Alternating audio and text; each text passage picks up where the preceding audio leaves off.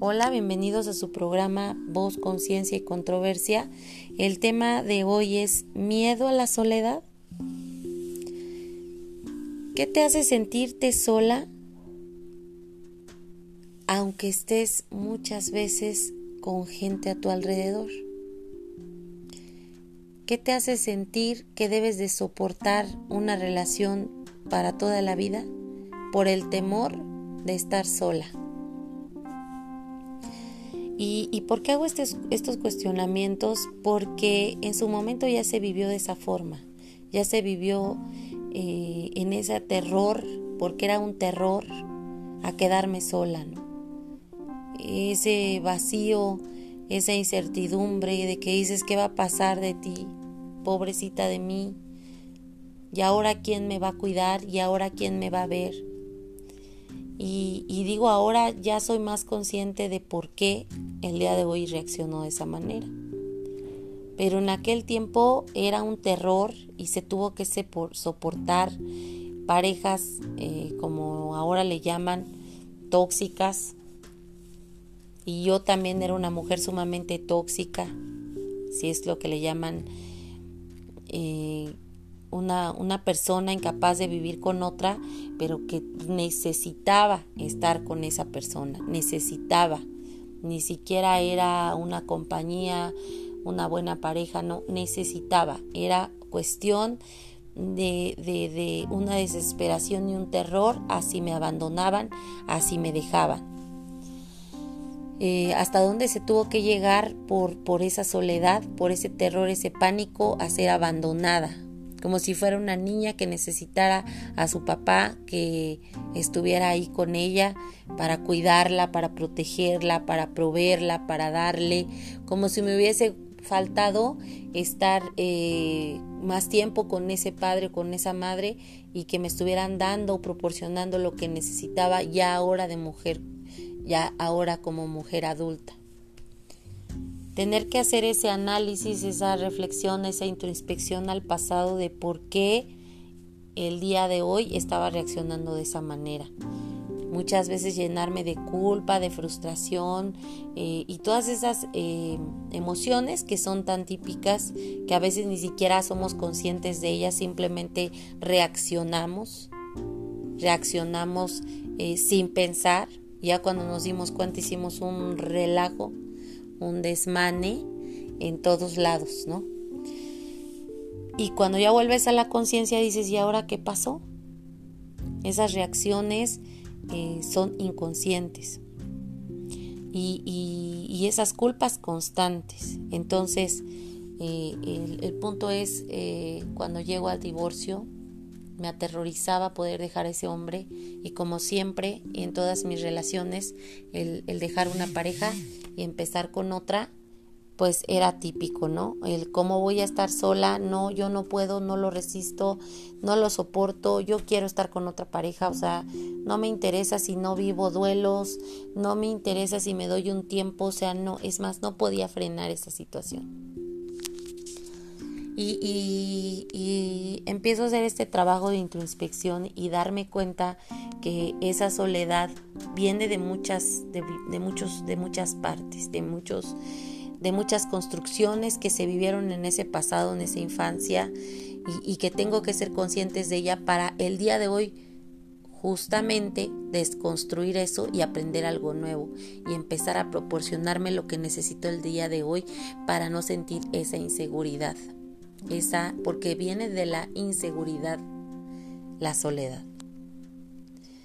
Eh, y, como vemos tan terrorífico, y digo vemos porque no soy la única, yo espero que haya más mujeres que estén haciendo un puente de comprensión conmigo, cómo, cómo, cómo viene esta situación a, a, darme cuenta de, de, de que esta soledad me está me está maltratando, me está haciendo sufrir, estoy haciendo cada situación en mi vida que ya no me satisface. Entonces les digo, viene de varias construcciones y, hay que partir desde la infancia, nuevamente. Vamos allá, vamos a ver para revisar y volver al presente y poderme, pues sí, eh, borrar eh, esas situaciones y construir otras. No borrarlas, sino analizarlas, hacerlas conscientes y construir algo. Borrarlas me refiero a tener que desconstruirlas y construir una, pero en la conciencia. Porque a veces decimos, pero es que ¿por qué no puedo? Pues por eso, porque no hay conciencia de lo que estás haciendo. Entonces tienes que regresar atrás. En cierto momento de mi vida me daba mucha flojera meditar sobre mi vida, me daba mucha flojera hacer una pausa, eh, hacer una reflexión de lo que estoy haciendo y eh, sacar lo malo y lo bueno y, y lo mejor. O sacar una conclusión de ello y vivir adelante.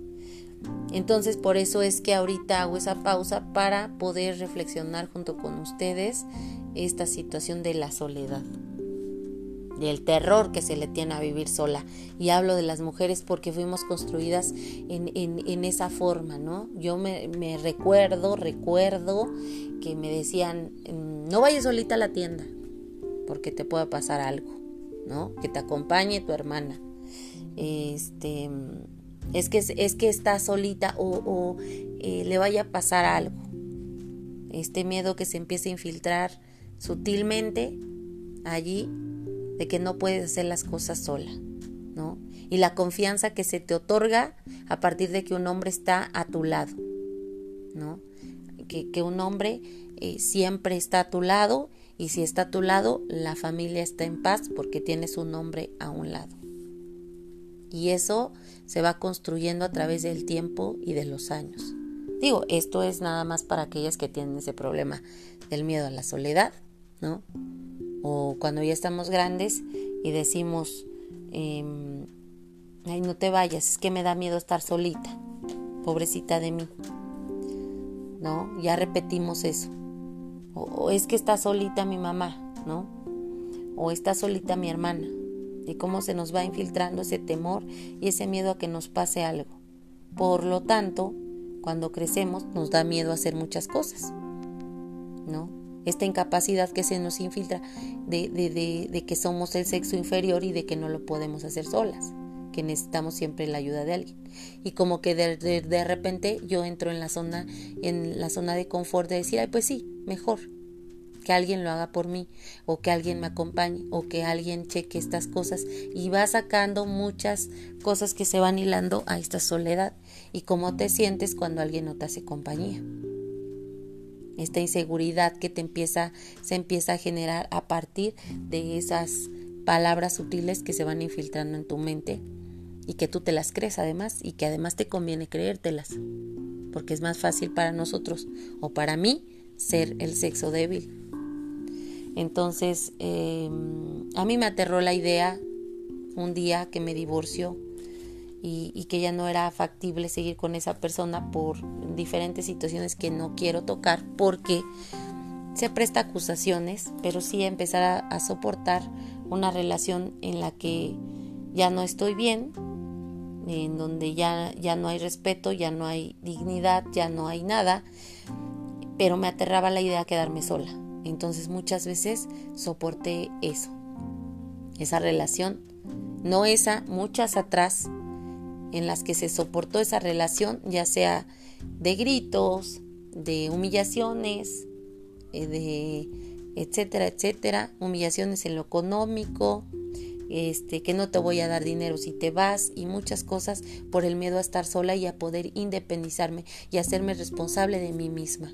Me aterraba la idea a esa soledad porque significaba compromiso y responsabilidad conmigo misma y con mi vida y con todo lo que me rodeaba. Entonces era más fácil quedarme en ese lugar de sufrimiento, de frustración eh, y, y de complacencia, que ya es otro tema, en vez de hacerme responsable de mí misma. Eso ya lo concluyo ahora que estoy ya más avanzada en este proceso, pero en ese momento me aterraba. Yo recuerdo haberle una, hablado a una amiga y decirle en esa noche, eran como las 11 de la noche, y le dije es que tengo mucho miedo, pero era un miedo de una niña de 5 años. Tengo terror de estar sola, tengo terror de quedarme a dormir sola en mi casa. Y recuerdo que estaban mis hijas conmigo. Y yo ya era una mujer pues de, de edad de treinta y tantos años. Entonces, actuando como una niña, como, como esos pensamientos, ese pasado, esas construcciones sociales que se generaron, me llevaron a este vacío, este miedo a estar sola. Entonces, en ese despertar de conciencia, eh, me doy cuenta que, que me sigue aterrando, me doy cuenta que soy dependiente, dependiente estar con personas. Entonces soy presa fácil de las personas que me rodean, de las personas que puedan controlar mi mente, de las personas que controlen mis decisiones por el temor a estar sola. Y eso también me causa sufrimiento. Entonces estaba en un gran dilema. O avanzo en esa construcción a sentirme segura, a darme lo que necesito, o me quedo en esa relación conmigo misma de dependencia y con los demás, de, de sometimiento, de frustración. Y, y pues yo decido salir de esa situación, no fue fácil, no ha sido fácil tomar la decisión de estar sola y hacerme responsable de mí misma y sobre todo de, esas hijas que me rodeaban en ese momento.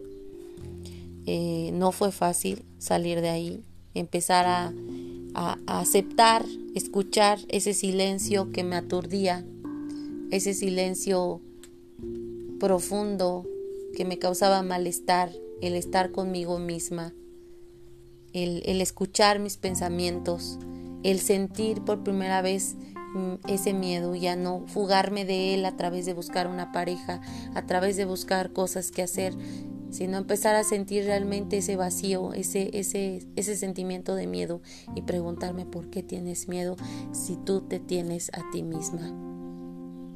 Y además en mi caso que yo siempre he creído en un poder superior, en un Dios, el empezar a concebir ese Dios y decir, pues no estoy sola, realmente no estoy sola. Sentía, una cosa es sentir esa soledad y otra cosa es sentir ese vacío que no te llena. Yo me sentía sola en el espíritu, a pesar de que estaba con gente, porque había un vacío que atender. Y ese vacío era esa inseguridad esos pensamientos, como ya les dije, del pasado, que me, que me, que me hacían remitirme a decir, estás abandonada, alguien te dejó. Y no es cierto. Lo que pasa es que estaba viviendo en ese pasado, en esa infancia, en esa niñez, y yo ya había crecido, ya habían pasado años. Yo ya me tenía, nadie en ningún momento me dijo, me expresó Simplemente fueron hechos, pero nadie me expresó. Ahora ya eres responsable de ti misma. No necesitas a nadie para sentirte acompañada. Me hicieron, me hicieron la sociedad en ese momento que me acontecía dependiente de los otros. Entonces por eso es que me sentí abandonada. En realidad, una mujer independiente desde, desde la infancia debería de sentirse no abandonada, sino responsable de su propia vida. Y, y, yo me estaba dando cuenta ya adulta, ya adulta de esa situación. Entonces me empiezo a, empiezo a vivir conmigo misma, empiezo a enfrentar esas situaciones de, de soledad. Eh, y la verdad es que yo me daba cuenta que mis dosis, mis dosis así como si fueran pastillas, para ocultar esa soledad, para fugarme de ella, no vivirla, no sentirla, no disfrutarla. Me fugaba a través de tener parejas, a través de irme a las fiestas, a través de tener convivencia, a través del trabajo, me fugaba y no era prácticamente una situación que tenía que vivir, sino era una distracción de ese, de, ese momento que yo tenía que vivir. Eh, entonces, el, vivir esta situación me hace pensar que tengo que sentir, sino ya no tomarme dosis de fugas, sea lo que sea, sino vivir esa soledad. Y al paso del tiempo, pues no fue sencillo, obviamente se derramaron lágrimas, muchas lágrimas, el tener que entender que yo era responsable de mí, el tener que llegar a la aceptación de que era responsable de mí y, que tenía que asumir esa responsabilidad y que nadie iba a venir a rescatarme de mí, de mi calabozo más que yo misma, eh, me hizo aprender ahora a entender que la soledad es una fortaleza. Esa soledad a la que siempre le tuve miedo es mi mayor fortaleza porque me permite estar conmigo misma, me permite darme el amor que necesito, me permite llorar lo que necesito llorar, me permite vivir lo que necesito vivir, me permite sentir lo que necesito sentir, me permite pensar, reflexionar y levantarme de donde he estado eh, eh, en esos momentos en los que me he sentido triste y también me permite reflexionar acerca de las cosas buenas, de las cosas positivas de mi vida, de las cosas, eh, de las virtudes que he aprendido a desarrollar. Entonces caigo en la cuenta que la soledad ahora se ha convertido en mi amiga y en mi punto clave de fortaleza. Esto lo comparto con todas ustedes porque soy una mujer que ahora no le tiene miedo a la soledad que allí encontró el punto de su equilibrio y que sigue viviendo con esa construcción ahora de, nuevos pensamientos y que ya es tiempo de serme responsable de mí misma, ¿no? Entonces ahora ya no hay miedo, además de que concibo ahora a esa soledad espiritual, también ese vacío se ha empezado a llenar a través de concebir eh, a un Dios, a un Dios que a mí me acompaña, yo así lo veo, y que no camino sola en esta vida. Para mí es mejor pensar que estoy acompañada espiritualmente a pensar que estoy sola en el mundo. Y además ver que físicamente sí hay amigos, que sí hay gente que me quiere, también hay gente que no me quiere. Pero ahora el tener esa fortaleza interior de vivir conmigo misma, me siento acompañada, me siento protegida por mí misma, me siento segura y también sé que cuento con la gente de afuera para no sentir esa soledad. No necesariamente tengo que estar con una pareja con la que me siento sola, aunque esté acompañada, o con amigos, aunque esté, eh, que tenga muchos amigos y que me sienta sola. Pues esa es la experiencia que les puedo compartir. Espero que te sirva. Te mando un saludo muy afectuoso y te deseo lo mejor. Nos vemos en el próximo segmento.